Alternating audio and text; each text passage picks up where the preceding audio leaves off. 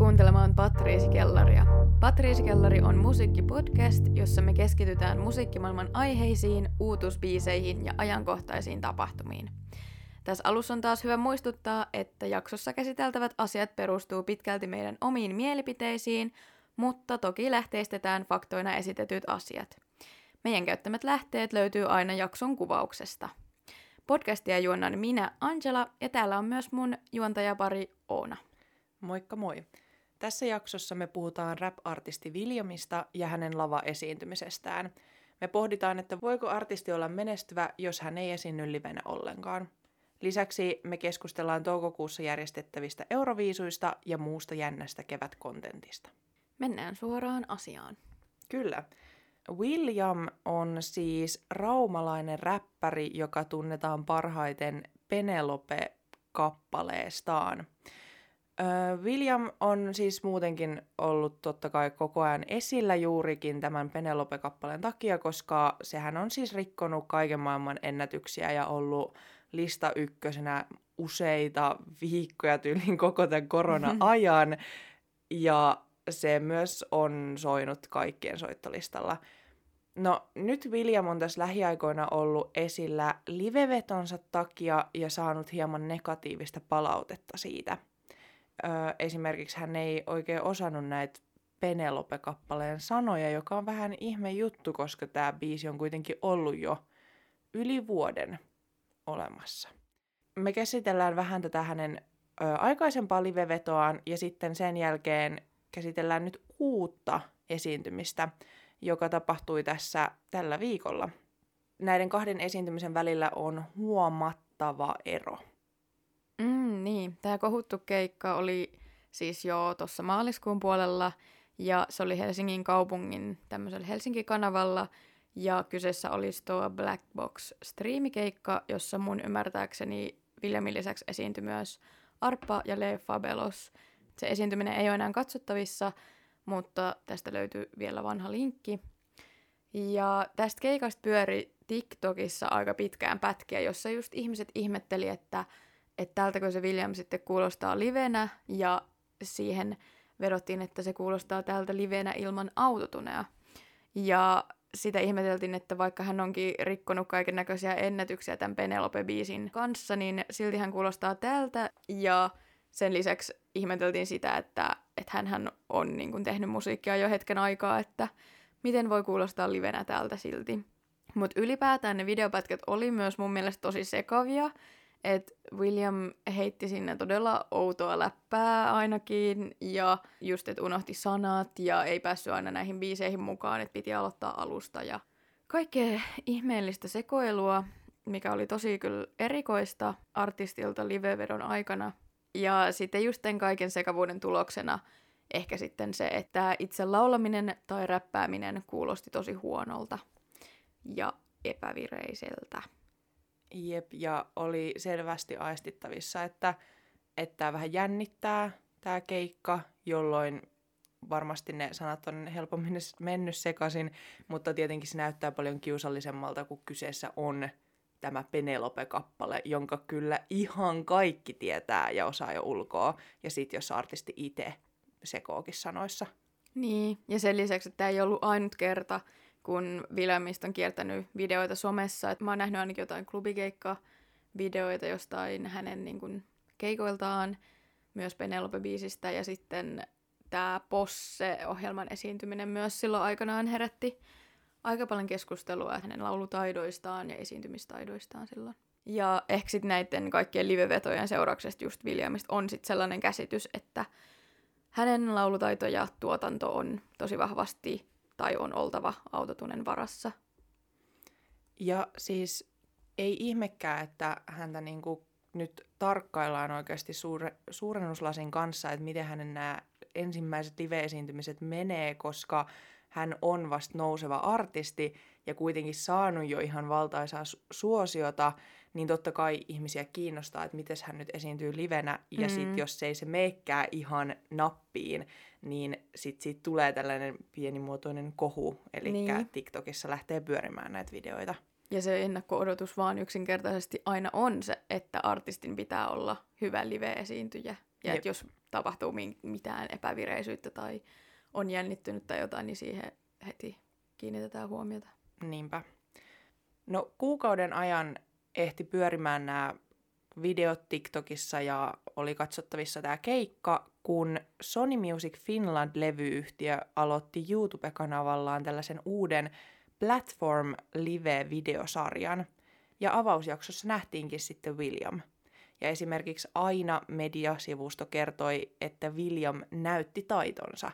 Ja tämä nyt kuulostaa heti siltä, että nyt on pitänyt tehdä jotain tämän edellisen vedon jälkeen. Ja vähän tarkemmin tästä Platform Livestä, niin se on siis konsepti, jossa Sony Music haluaa esitellä nousevia artisteja. Ja sitten tässä kyseisessä jaksossa, tässä niin ensimmäisessä jaksossa, jossa William esiintyy, niin hän esit- esittää Kopiokissa-nimisen kappaleen, joka on ehkä hänen toiseksi suosituin kappale tältä Shakespeare-albumiltaan. Ja tämä sitten on selkeästi todella harjoiteltu ja se on myös rauhallisempi versio tästä Kopiokissa-biisistä. Niin selkeästi kyllä tällä niin kuin live-vedolla haluttiin näyttää, että mihin William pystyy. Eli vähän tällainen kasvojen kohotus nyt tässä ehkä haiskahtaa. Mutta sitten taas toisaalta, niin siis totta kai se pistetään esiintymään nyt livenä uudelleen, kun se viime show oli niin sellainen sekava, niin nyt jos hän olisi vaan jäänyt hiljaisuuteen eikä olisi esiintynyt, niin se olisi näyttänyt vielä pahemmalta. Mutta nyt kun hänet pistetään niin kuin vielä Sony Music Finlandin omalle YouTube-kanavalle niin. esiintymään ja se on harjoiteltu, se kuulostaa hyvältä, se on tyylikäs se veto, niin tämähän voi parantaa nyt hänen tätä nykyistä mainettaan. Niin, ja jos katsoo niitä kahta esiintymistä, niin ne on ihan täysin eri maailmat. Ja, mutta samaan aikaan tämä biisi ja versiointi on myös paljon suotuisampi niin tuommoiselle live-vedolle. Se istuu siinä, saa hengitellä rauhassa, ei ole ylimääräistä säätöä ja heiluskelua lavalla ja on vaan just tämä yksi biisi vedettävänä. Ja et hyvällä harjoittelulla pääsee tämmöisestä tosi pitkälle.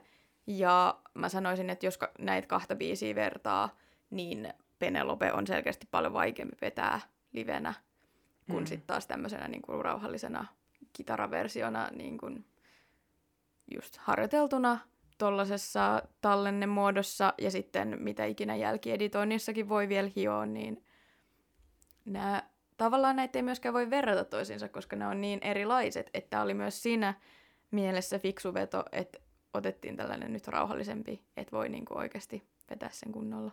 Niinpä. Ja tässä William sai ihan yksin esiintyä ja vaikka tämä nyt oli niin kuin live, niin e- eihän tämä suoranaisesti live ollut. Mm. Että tämä löytyi sieltä YouTube-kanavalta, kun sitten taas tämä toinen oli oikeasti striimikeikka niin. ja useampi ihminen siinä pyörii ympärillä ja onhan se täysin erilainen tilanne. Jep, jep. Mutta siis ylipäätään, jos mennään autotuneen, niin sehän on jo todella paljon käytössä ja ehkä enemmän jopa sääntö kuin poikkeus, että sitä käytetään, mutta se on kuitenkin sit eri asia, että minkälaisessa yhteydessä sitä käytetään, että et korjataanko vähän vaan viirettä pienellä hienosäädöllä vai että käytetäänkö sitä niin isossa osassa, että oikeasti huonostakin laulajasta saa hyvän laulajan. Toisaalta autotunne varmasti myös niin kuin livevedoissa hyvä apuväline ihan hyvilläkin laulajilla, koska mitä vaan voi sattua esiintymisen aikana ja mitä vaan teknisiä ongelmia voi, voi tapahtua. Mm, Mutta ehkä niin kun tätä kautta päästään siihen, että jos autotunen käyttö on nykyään niin yleistä ja kuka vaan voi olla hyvä laulaja, niin mitä se tarkoittaa sitten tämän kaiken live-esiintymisen ja live-musiikin suhteen. Et esimerkiksi, että kuka tahansa voi nyt tehdä omasta makuuhuoneestaan käsin musiikkia, mutta sitten, että jos nousee isoksi artistiksi, niin onko sitten valmiudet olla live-esiintyjä myös? No siis just tämä, että kun nykyään kuka tahansa voi olla artisti, niin sitä tarjontaahan on ihan älyttömän paljon, eikä ne kaikki vaan tule niin kuin esiintymään. Että sitten niin. voi tehdä sieltä omasta makuuhuoneesta musiikkia. Se voi trendaa jossain TikTokissa, porukka kuuntelee sitä Spotifysta ja siinä se. Mm. Ei sen niin kuin, että ehkä myös se artistiuden muoto voi niin kuin, myös muuttua tässä. Joo, joo. Mulla tuli myös toi mieleen, että, että ehkä se niin kuin kuva artistiudesta ja se kaikki, mitä siihen liitetään, niin tavallaan kaikki on niin kaavoihin kangistunutta ja myös semmoista niin kuin vanhoillista. Mm. Että just vaaditaan se, että sitten jos sulla on joku yhden hitin ihme TikTokissa, niin sun pitäisi olla yhtäkkiä myös taitava live-esiintyjä ja artisti. Jep, ja sitten toisaalta tästä autotuneen käytöstä voi olla, niin se on hyvä just apuväline, niin sitten myös se, että kun sillä on niin myös semmoinen negatiivinen klangi siinä silleen, mm. että, että no nyt tämä artisti, ei tämä ole niinku hyvä, jos niin. tämä käyttää, mm. niin silleen, että se voi myös niinku auttaa sitä. Ja siinä, siitä live-esiintymisestä voi myös tulla niinku parempi sen avulla, mm. kunhan mm. se ei ehkä ihan täysin siihen niinku kuitenkaan nojaudu. Niin. Mutta sen kyllä huomaa, että äh, livevetoihin ja näihin niin kuin alkuperäisiin kappaleisiin kiinnitetään paljon huomiota tai niiden eroon. Et esimerkiksi YouTubessa on tämmöinen Genius Median YouTube-kanava, jossa näissä videoissa artistit yleensä lukee niitä omia biisejään ääneen tai räppää niitä ääneen tai laulaa niitä ääneen. Ja niistä puhutaan yleensä tosi paljon, että kuinka erilaisilta ne kuulostaa sit niihin alkuperäisiin biiseihin verrattuna. Ja totta kai ne kuulostaa. Mm. Jos sä istut vaan jossain niinku, kuvaustilanteessa ja sun pitää ns. puhua se biisi ääneen, niin ethän sä nyt kuulosta samalta kuin siinä, mikä on studion kautta äänitetty ja editoitu ja miksattu ja kaikkea siinä valmiiseen pakettiin. Siitä autotunnesta on tullut myös niin yleinen ja odotettu, että sitten heti jos on tavallaan luomu äänellä, niin sitten ollaan, että tämä on ihan eri kuulonen kuin trackillä. Niinpä. Ja sitten myös sekin, että tässä Williamin keikkavideon kommenteissa oli tosi paljon just sitä kommenttia, että kyllähän hänen pitäisi nyt olla jo hyvä esiintyjä, kun niin kuin albumikin on julkaistu jonkin aikaa sitten. Mutta jos laulutaitoja ei ole ollut, ja mä en nyt tässä linjaa, että onko Williamilla ollut vai ei, niin ei sitä myöskään yhdessä yössä laulajaksi muututa. Laulutaito monilla saattaa olla synnynnäisesti, mutta sen voi myös harjoitella, mutta se vaatii aikaa. Ja varsinkin tuommoisissa live-esiintymisissä, jos on vaikka tanssikoreografiaa tai muuta, niin sehän vaatii ihan älyttömän määrän kaikenlaisia harjoituksia, että et, ei, niinku, ei se ole myöskään realistinen vaatimus, että esimerkiksi tässä tapauksessa Williamin pitäisi nyt yhtäkkiä olla täysin täydellinen live-esiintyjä. Ja kaiken lisäksi William on kuitenkin tullut parasvaloihin vasta tämän pandemian aikana, joka on niin kuin maailman huonoin hetki. Se, että et eihän hän pääse samalla tavalla harjoittelemaan yleisön edessä esiintymistä, että nämä ainoat livevedot, mitä sillä on, niin sitäkään ei voi verrata oikeaan autenttiseen keikkaan. Niinpä.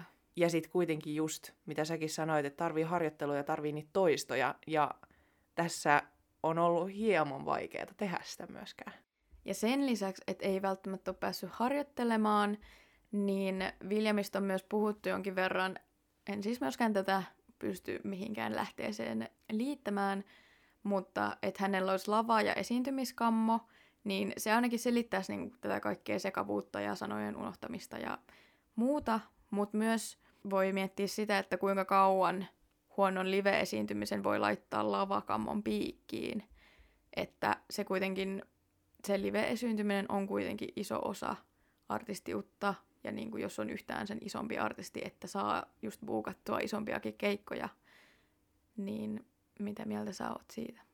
Niin, siis artistithan kuitenkin yleensä, jos sinä artistiksi hakeudut tai haluat, niin tiedät, että tulet esiintymään ja myös se on varmaan se haave, että sä pääset ihmisten eteen ja näyttämään niitä sun taitoja ja jakamaan sitä musiikkia, niin myös se on vähän ristiriidassa sitten siihen, että jos se, se niin kuin lavakammu siihen on, ja tässä ehkä näkee myös sen niin kuin uudenlaisen artistiuden, mm. että välttämättä kaikille ei ole semmoisia samanlaisia niin kuin haaveita, en tiedä, tämä on kaikki niin kuin tällaista täysin niin kuin mutuilua, mutta sitten taas se, että kyllähän Williamin takana on se niin kuin suuret taustajoukot, ja siellä varmasti tai on mahdollisuuksia treenata tätä lavakammoa, mm, kyllä, mm. ja näin, että et ei kuitenkaan ihan loputtomiin silläkään voi tietenkään. Niin. Mutta voiko se lavakammo olla sellainen, mistä, tai onko se lavakammo sitten kuitenkaan sellainen, mistä pitää päästä yli? Tai... Niin, koska siis meillähän on hyvä esimerkki tästä, sillä brittiläinen artisti Jane Malik, niin hänellä on esiintymiskammo ja ahdistus.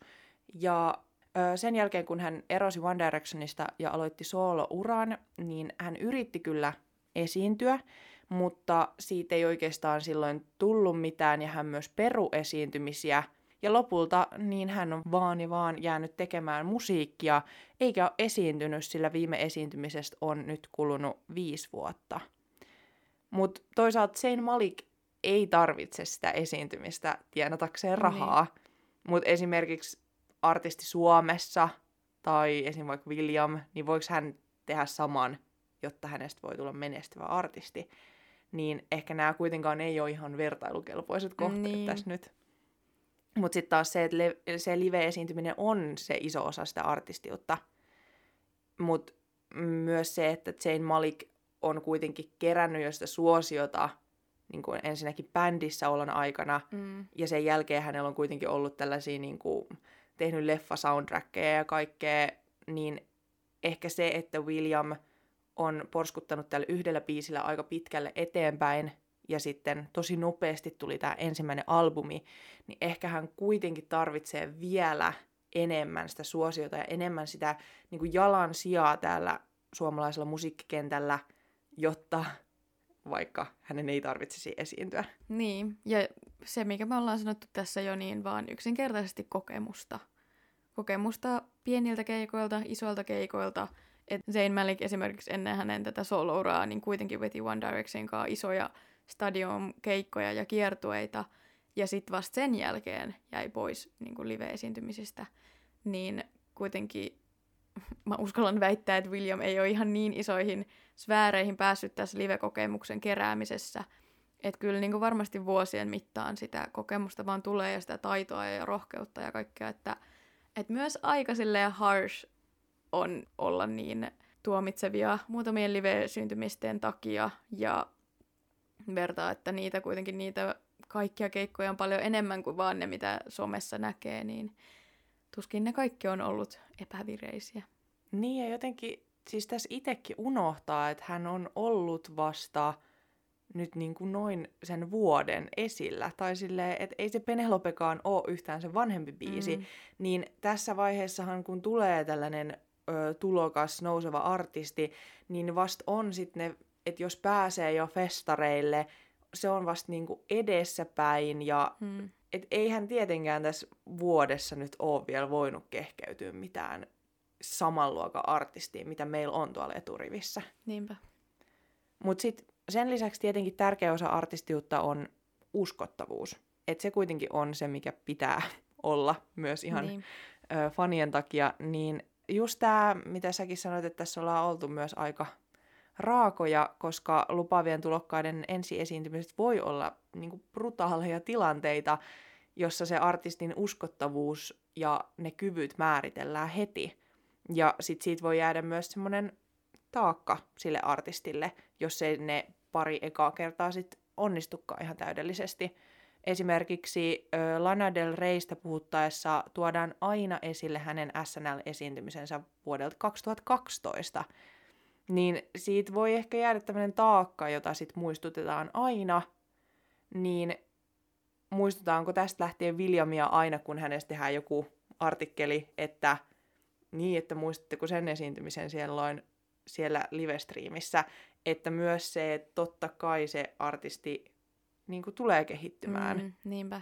Ja se on myös osa sitä, että artistin työ on se, että se esiintyy, niin silloin hänen työnsä näkyy myös kaikille ihmisille, jolloin jos ei ole täysin priimaa, niin me tullaan näkemään se.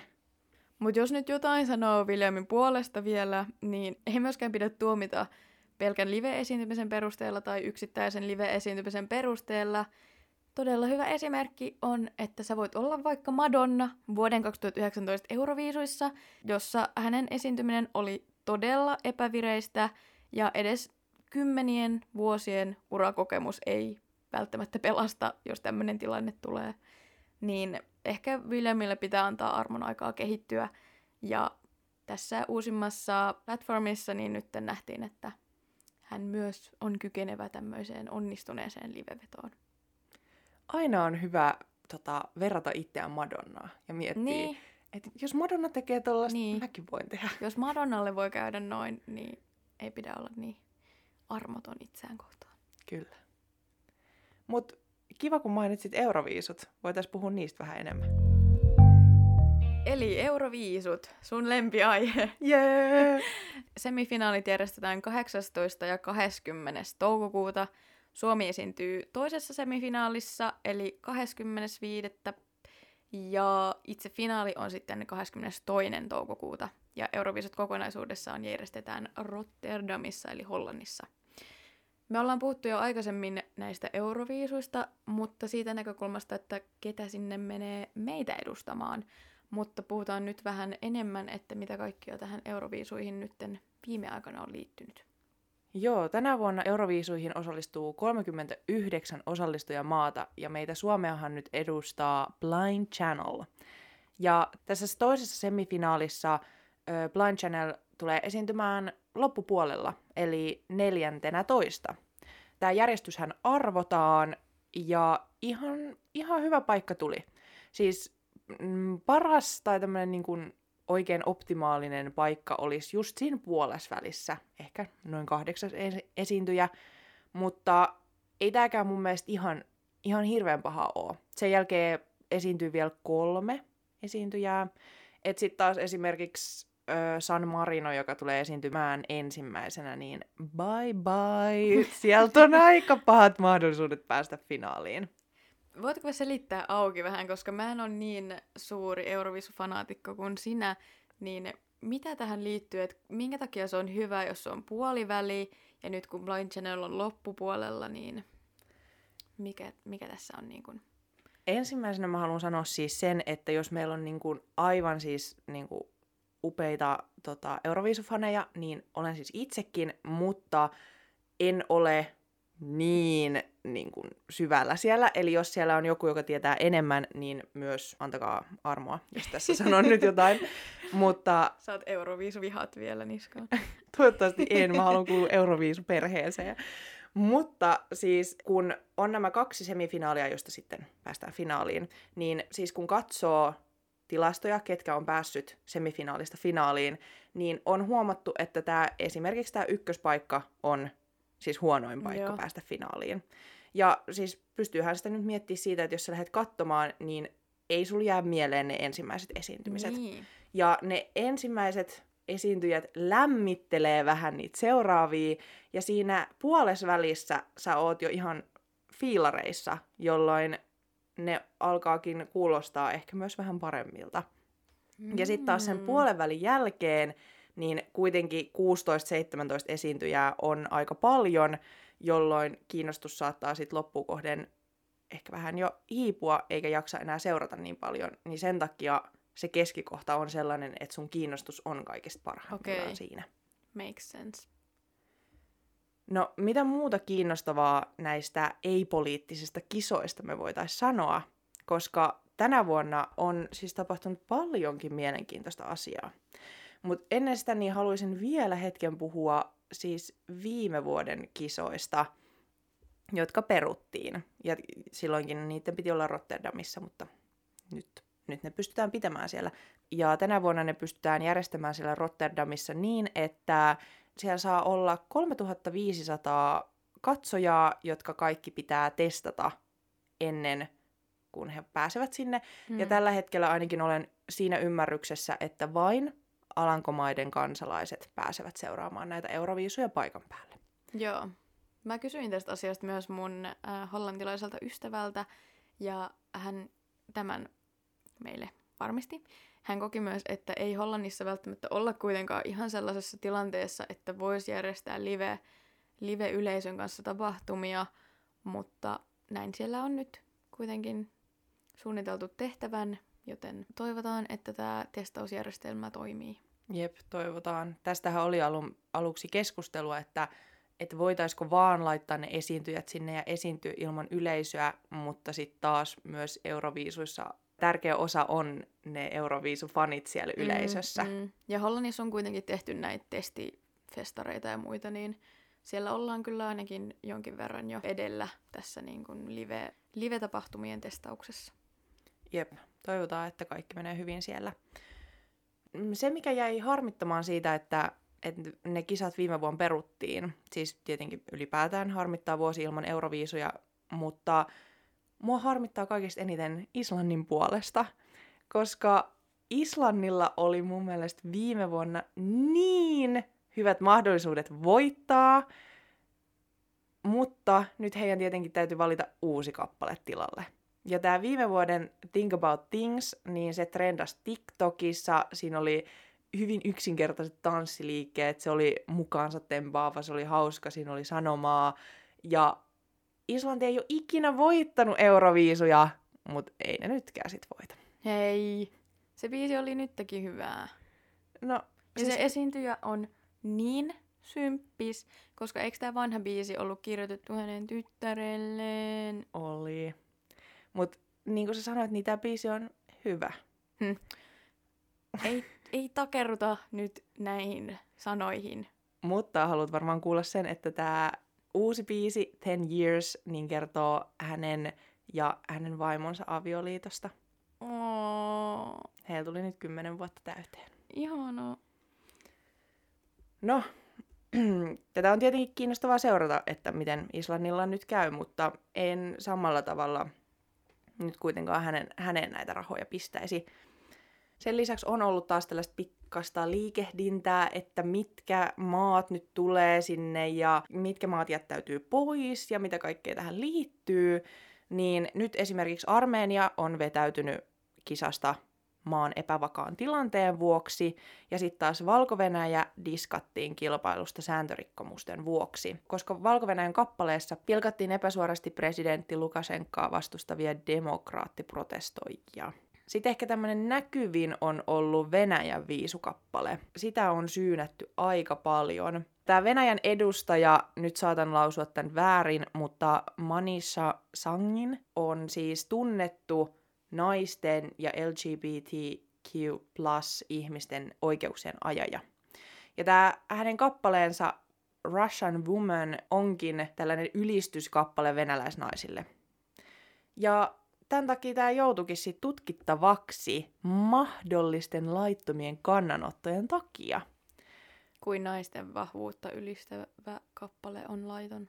Niin. No siis sitä perusteltiin tällä, että ensinnäkin tämä kappale solvaisi venäläisnaisia ja miehiä. Ja Venäjän ortodoksinaisten liitto vaati avoimessa kirjeessä tätä artistin osallistumisen kieltämistä, koska nämä sanat yllyttää vihaan miehiä kohtaan ja murentaa perhearvoja. No niin. Mutta onneksi tämä biisi kuullaan Euroviisuissa, ja nämä syytykset eivät olleet tarpeeksi vakavia tai rikkoneet mitään. Mutta myös toisaalla niin ortodoksit on kritisoinut esiintyjiä, koska Kyproksen edustajaa on sitten taas syytetty saatanan palvonnasta. No niin. Ja oikeastihan tämä kappale kertoo hyväksikäytöstä parisuhteessa, mutta sitten kun siinä on vähän sellaista helvettiä saatana vibaa, niin siitähän voi vetää myös mutkia suoraksi. Nyt on kyllä tämä saatanan palvonta ollut isosti esillä, kun oli tämä Lil Nas Xn Jep, kappale myös. mm, tykkään. Ajankohtainen aihe. Jep. Mut tällaista taas, ja tää niin kun on aina siis niin supermielenkiintoista Euroviisuissa, koska aina on pikkasta sellaista, että on, usein ne on vähän nämä samat maat, jotka saattaa siellä näiden niin kuin, oman maan tilanteen takia tai sitten siellä on jotain sisäistä ristiriitaa, Niin. joka sitten vaikuttaa näihin, että ketkä sieltä tulee edustamaan sitten Niin. Euroviisuihin. Euroviisuthan ei ollut poliittinen kilpailu. Ei, niin kuin näkee tästä, niin ei ole. Mutta minkälainen Euroviisukatsoja sä olet, Angela? Mä oon hyvin passiivinen Euroviisukatsoja. Jonain vuosina mä jaksan seurata, jonain vuosina en jaksa seurata ollenkaan. Musta tuntuu, että lapsuudessa vielä jakso tosi hyvin seurata, mutta jossain vaiheessa sitten teiniässä varmaan tapahtui tämmöinen jonkinlainen konahtaminen. Ja sitten kun se Suomi ei vaan siellä pärjää, niin ehkä on tullut semmoinen asenne, että se mitä mä en näe, niin se ei mua voi satuttaa. Niin en ole sit oikeastaan monena vuotena seurannut paljoakaan. Mutta siis sun kautta olen nytten viime vuosina taas enemmän. Mm, mä yritän täällä aivopestä porukkaa. Ja siis, no, mikä on esimerkiksi sun tämmönen lempari Euroviisu tota, vuosi tai esiintyminen? Onko sulla mitään tällaista? No siis kyllähän kaikki Alexander Rybakit ja muut on niin kuin vahvasti mielessä, mutta emme varmaan pysty kyllä sanoa mitään tämmöistä tiettyä. Että sähän, oot, sähän seuraat joka vuosi tosi tarkkaan Euroviisuja ja sulta voi kysyä vaikka vuoden tarkkuudella esiintyjät. Niin ei kyllä mitään sellaista, ei mulla ole varsinaisesti. Hmm. Mutta Alexander Rybak, se on kyllä sydämessä. Se on ollut sitä aikaa, kun on ollut sen verran nuoria. Joo. Se osu kyllä. Se osu. Mutta siis mun tämä Euroviisu-fanaattisuus, niin en tiedä milloin tämä on oikeastaan lähtenyt liikkeelle, mutta olen huomannut itsessäni sen, että mä en halua kuulla Euroviisuista mitään ennen kuin ne semifinaalit alkaa. Mä en kuuntele niitä kappaleet ennen sitä, ja mä, en, mä yritän välttää Euroviisuja siihen asti. Ja sitten kun alkaa tämä Euroviisu-viikko ja alkaa nämä semifinaalit, niin mä opettelen ne biisit ulkoa, mä harjoittelen kaikki niiden, ketä ne esittää, mikä maa, mikä biisi, ja uppoudun niihin musiikkivideoihin, ja siinä vaiheessa jo pisteytän näitä, että mitkä on mun mielestä suosikkeja, ja sitten tota, sen jälkeen mä oon siellä hyvin syvässä päädyssä, ja elän sen finaalin sitten vielä täysillä sen jälkeen. Mutta jotenkin mulla on niin semmonen, että mä en halua ennen sitä kuulla yhtään mitään, ja mä haluan vaan elää sen yhden viikon ihan täysillä. True fan. Niin. Ja mun lempparivuosi, täytyy sanoa, niin on ehkä 2014. Nämä on tällaisia, niin että et kuitenkin mitä itse muistaa silleen tosi hyvin, niin. ja sitten niistä, että mä en esimerkiksi voi todellakaan väittää, että joku niin kuin, 2006 olisi lemppari, koska on ollut sen verran nuori, että ei siitä nyt ihan hirveästi muista. Niin kyllä se on 2014. Mitäs silloin oli? No silloin esimerkiksi oli Soft Engine Suomesta. Aa, musta tuntuu, että se oli se hetki, kun mulla tapahtui konahtaminen. Mutta sitten mulla on myös se, että mä en katso Euroviisui Suomen takia. Et mä oon jopa, siis tää on nyt semmonen, että että tämän jälkeen tullaan tota, heinäseipäiden ja soihtujen kanssa mun perään, mutta mä en katso Euroviisui Suomen takia, ja oikeastaan mä oon aika iloinen silloin, jos Suomi ei pääse jatkoon, koska sitten siitä lähtee semmoinen tietynlainen stressi ja semmoinen, niinku, sit sitä on vaan ihana seurata niitä mm. kaikkia esityksiä ja kaikki niitä ihmisiä, jotka nauttii siitä musiikista ja kaikki värit ja valot ja kaikki, niin se on vaan ihanaa. Ja sitten ei tarvii miettiä sitä Suomea, että miten se pärjää. No sun onneksi ei ole muutama vuoteen tarvinnut miettiä. niin, jep. Mutta ehkä seuraan tänä vuonna. Mm, mä toivon, että sä seuraat. Kyllä mä varmaan seuraan, kun me ollaan nyt näin tarkkaan näitä Euroviisuja tässä syynätty. Ne siis, Euroviisut nähdään toukokuussa. Toukokuu. Nyt kun ollaan puhuttu tulevista ohjelmista, niin voitaisiin pikkasen puhua siitä, että miten Patrisi kuuntelijoita nyt hemmotellaan seuraavat kolme viikkoa. Eli meiltähän tulee ilmestymään nyt kolme viikkoa putkeen ohjelmaa. Koska mehän julkaistaan jakso aina joka toinen viikko, mutta nyt poikkeuksellisesti, niin ensi viikolla te kuulette meitä livenä keskusteluohjelmassa. Ja myös sitä seuraavalla viikolla me ollaan nettiradion aalloilla ja soitetaan banger-biisejä. Joo, tietyllä tapaa ympyrä sulkeutuu, koska Patrici Kellarihan sai alun perin alkunsa Vappuradiosta, joka on siis meillä täällä Jyväskylän yliopistolla tämmöinen opiskelijoiden pop-up-radio, viralliselta nimeltään Vappuradio JKL, ja nyt me voidaan täällä meidän podcastissa promota sitä, että meitä kuullaan taas myös Vappuradiossa. Ja Vappuradio alkaa siis ensi viikon torstaina ja loppuu vappuun. Vappuradiota voi kuunnella netissä osoitteessa www.vappuradiojkl.net. Ja tähän väliin pitää ehkä sanoa, että tämä promo ei ole kaikista jäävin mahdollinen, koska mä oon itse Vappuradion päätoimittaja. Uh! Erittäin pelottavaa, mutta myös kivaa. Patrisi Kellaria siis kuullaan perjantaina 23. päivä kello 18 alkaen. Silloin meillä on aiheena naisräppärit, eli millainen on naisräppäreiden asema suomi-rap-skenessä, miten misogynia vaikuttaa Suomen hip-hop-kulttuuriin, mitä vaaditaan, että ala olisi moninaisempi.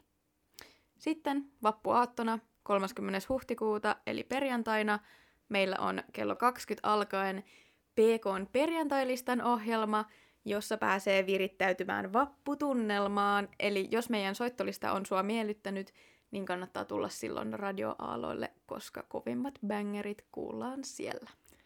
Tätä seuraavia viikkoja ei todellakaan kannata missata, että tässä nyt niinku oikeasti herkutellaan. Nyt saatte niin paljon sekä todella kovaa asiasisältöä, että ihan vitun kovia biisejä. Kyllä. Ei meillä enempää sanottavaa tästä Ei meillä enempää sanottavaa. Toivottavasti löydätte sinne. Me tullaan näitä promomaan myös meidän somessa vielä. Kiitos kun kuuntelit tämän jakson. Meidät tosiaan löydät sieltä Instagramista nimimerkillä Patriisi Kellari. Siellä ilmoittelemme näistä tulevista kuvioista. Ja meidän PK-perjantailista kannattaa ottaa haltuun Spotifysta. Me kuullaankin sitten ensi viikolla. Moikka! Moi!